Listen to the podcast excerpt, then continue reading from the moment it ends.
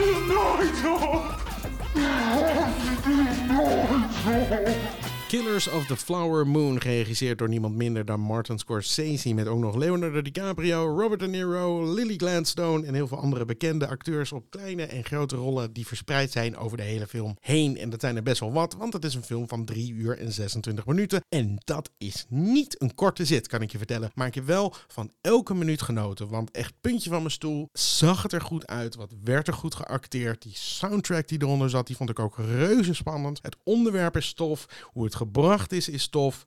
Maar het is ook echt niet het uh, meesterwerk of de beste film van uh, Martin Scorsese. Die, dat je hoopt dat het is. Toch bij elke film denk je, oh, dit, dit wordt weer een Martin Scorsese film. Nee, er zijn echt betere Martin Scorsese films dan dit. En waar komt dat door? Nou, dat komt ten eerste ook wel een beetje door de lengte. 3 uur en 26 minuten is gewoon heel erg lang. Maar als iemand dat goed kan opvullen, dan is hij dat. Hij is natuurlijk dol tegenwoordig. Irishman was natuurlijk ook een hele lange zit. Vond ik ook heel erg vet. Heb ik ook wel wat op- en aanmerking aan. En bij deze film een beetje soortgelijk. Ik heb hier ook wel wat op- en aanmerkingen aan. Er zijn wat keuzes gemaakt die ik gewoon niet helemaal goed begrijp. En waarvan ik denk van als je dat nou anders had gedaan, dan was ik met een, nou ja, beter gevoel de bioscoop uitgegaan dan dat ik nu ging. Want na 3 uur en 26 minuten, ja, moet je wel met iets beters komen tegen het einde dan wat het nu was. Het was een uiterst onbevredigend einde, eerlijk gezegd. En het voelde ook een beetje een soort van plotsklap afgelopen. Zo, oh, oké, het is klaar. En de manier waarop het werd gedaan was ook een soort van ja, het is nu gewoon, dit is wat er is gebeurd en uh, doei. Dat, dat, dat hoort niet, vind ik, bij een film van 3 uur en 26 minuten. Dan mag je ook wel even tijd nemen voor het einde. En nu was het gewoon opeens...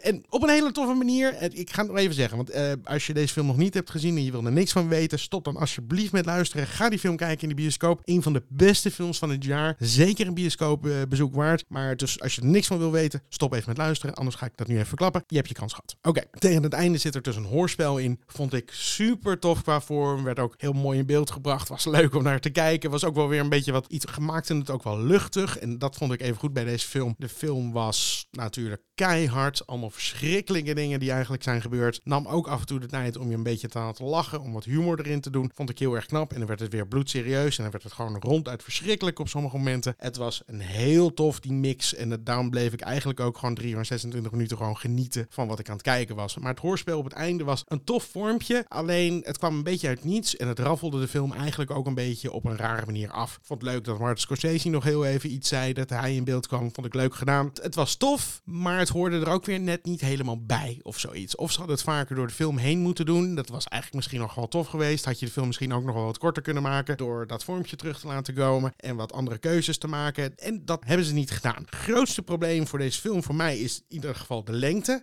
En als je dan de lengte hetzelfde zou houden, dan had ik er andere dingen mee gedaan. Bijvoorbeeld het personage van DiCaprio. Hij is de hoofdpersoon. En bij een hoofdpersoon verwacht je toch wat, wat anders dan wat DiCaprio of het personage van DiCaprio er eigenlijk mee doet. Het is natuurlijk gebaseerd op een waar gebeurd verhaal. Moeilijk waarschijnlijk om daar andere keuzes in te maken, om wat artistieke vrijheid in te nemen. Ik heb ook een beetje het gevoel dat dat misschien een beetje het probleem was, waarom deze film meer aanvoelt als een documentaire dan als fictie. Maar als je dat toch maakt op het laatst, dan had ik wat dingetjes wat uitvergroot. Zoals het conflict wat ik vind dat het personage van Leonardo DiCaprio, die Ernest Burkhardt, had moeten hebben. Het is vanaf het begin al precies duidelijk wat het plan is van zijn oom William Hill, gespeeld door Robert De Niro. Het plan van hem is compleet duidelijk. Al die Indianen vermoorden en zorgen dat zij het oliegeld krijgen door te trouwen met ze en zorgen dat het via erfrecht eigenlijk naar hun toe zal vloeien. En je denkt van oké, dat plan is duidelijk. Daar zit eigenlijk geen spanning meer in, want als een soort van de bad guy eigenlijk vertelt wat het idee is, dan zit daar geen spanning meer in. Dan is daar ook geen twijfel meer over mogelijk. Doet hij het nou wel, doet hij het nou niet? Als je er dan voor kiest om dat dan meteen al te vertellen, dan moet ergens anders spanning vandaan komen. En dan zou ik denken, oké, dan komt het vandaan van de hoofdpersoon. Gaat hij dit nou wel doen of gaat hij dit nou niet doen? En als je dat dan wil doen, dan moet je zorgen voor conflict. Dan moet er conflict zijn tussen, ga ik voor zijn, gaat hij voor zijn vrouw, waar hij duidelijk heel veel van houdt, kiest hij voor haar, of kiest hij voor de loyaliteit naar zijn oom, naar zijn familie? Dat was er eigenlijk niet, want constant wist je, wat er ook gebeurt, het personage van DiCaprio zal altijd kiezen voor zijn oom. Dat was eigenlijk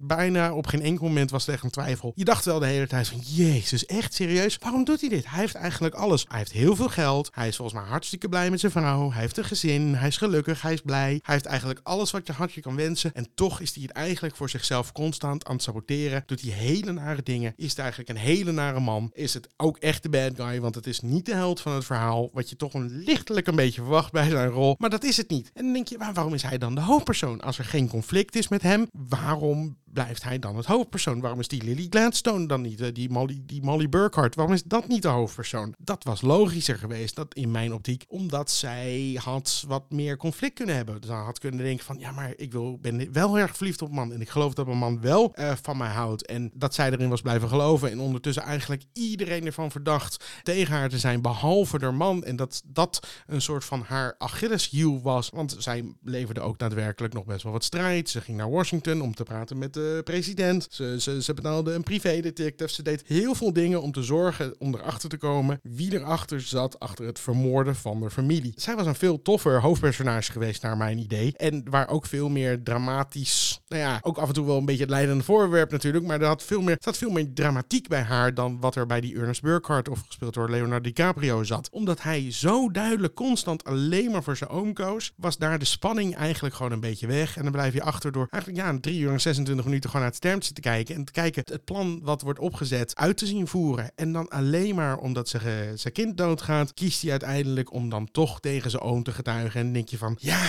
dit overkomt hem allemaal. Dit is niet echt een keus die hij maakt. Het is, hij had die, als hij die keuze eerder had gemaakt, dan was het nog wel een soort van stoer geweest. Dan had hij nog beschermd moeten worden tegen zijn oom. Maar nu was het een soort van, nou, ik wou eerst tegen mijn oom getuigen. Toen zei mijn oom dat ik het niet moest doen. Toen heb ik het toch maar niet gedaan. Toen ging mijn kind dood. Toen realiseerde hij zichzelf eigenlijk wat hij allemaal zou verliezen als, als, als, als hij nog verder zou gaan. Dan kiest hij er toch voor om tegen zijn oom te getuigen. En dan is de film afgelopen. En denk je van, nah, motherfucker. Dan had je toch wel even iets meer kunnen vertellen in deze tijd. Het was echt een toffe film, maar het feit dat het plan duidelijk is, het feit dat er geen twijfel is over de loyaliteit van het personage van DiCaprio, maakt het gewoon niet heel erg spannend. En dan denk je, ja, nu ben ik een documentaire aan het kijken en dan moet je me ook even wat vaker wat dingen uitleggen. Want waarom waren die vrouwen nou handelsonbekwaam? Waarom werken bepaalde dingen op die manier? Leg dat dan ook even aan me uit. Neem ook, laat ook even het einde wat beter zien. Allemaal dat soort dingen waren gewoon beter geweest. Dit was heel tof. Ik vond het tof dat Brandon Fraser erin zat. Ik vond het tof dat John Lithgow erin zat. Ik vond het stukje van het hoorspel heel erg tof. Ik vond het tof dat het huis werd opgeblazen. Ik vond het tof hoe die, die moorden werden uitgevoerd. Hoe dat in beeld werd gebracht. En bijvoorbeeld het stukje van die Louis uh, Me heet hij geloof ik. Die zit dan in de rechtbank te vertellen hoe die die Anna Brown heeft vermoord. En dat wordt zo naar en keihard en onmenselijk in beeld gebracht. Een beetje alle The Departed. Weet je wel van, oh, she fell funny. Dat was zo naar en dat was zo hard. En daar deed me dit ook een beetje aan denken. Die Caprio die acteert natuurlijk fantastisch. Robert De Niro acteert fantastisch. Dat kunnen ze ook allebei, dit soort rollen. Ik vond die Lily Gladstone echt heel goed acteren ook. Het was niet dat zij naast uh, Leonardo DiCaprio en Robert De Niro stond en dat zij enorm uit de toon viel. Ik vond het echt heel erg knap wat ze deed. Ook al had ze niet heel veel tekst, maar de manier waarop ze reageerde was tof geweest. Ik had eigenlijk meer van haar willen zien dan van die andere. En dan was het verhaal misschien wat korter geweest. Was het wat bevredigender verteld. Dan was het einde misschien ook wat prettiger geweest. Van nu was het alleen maar, oh ja, toen ging ze toch dood.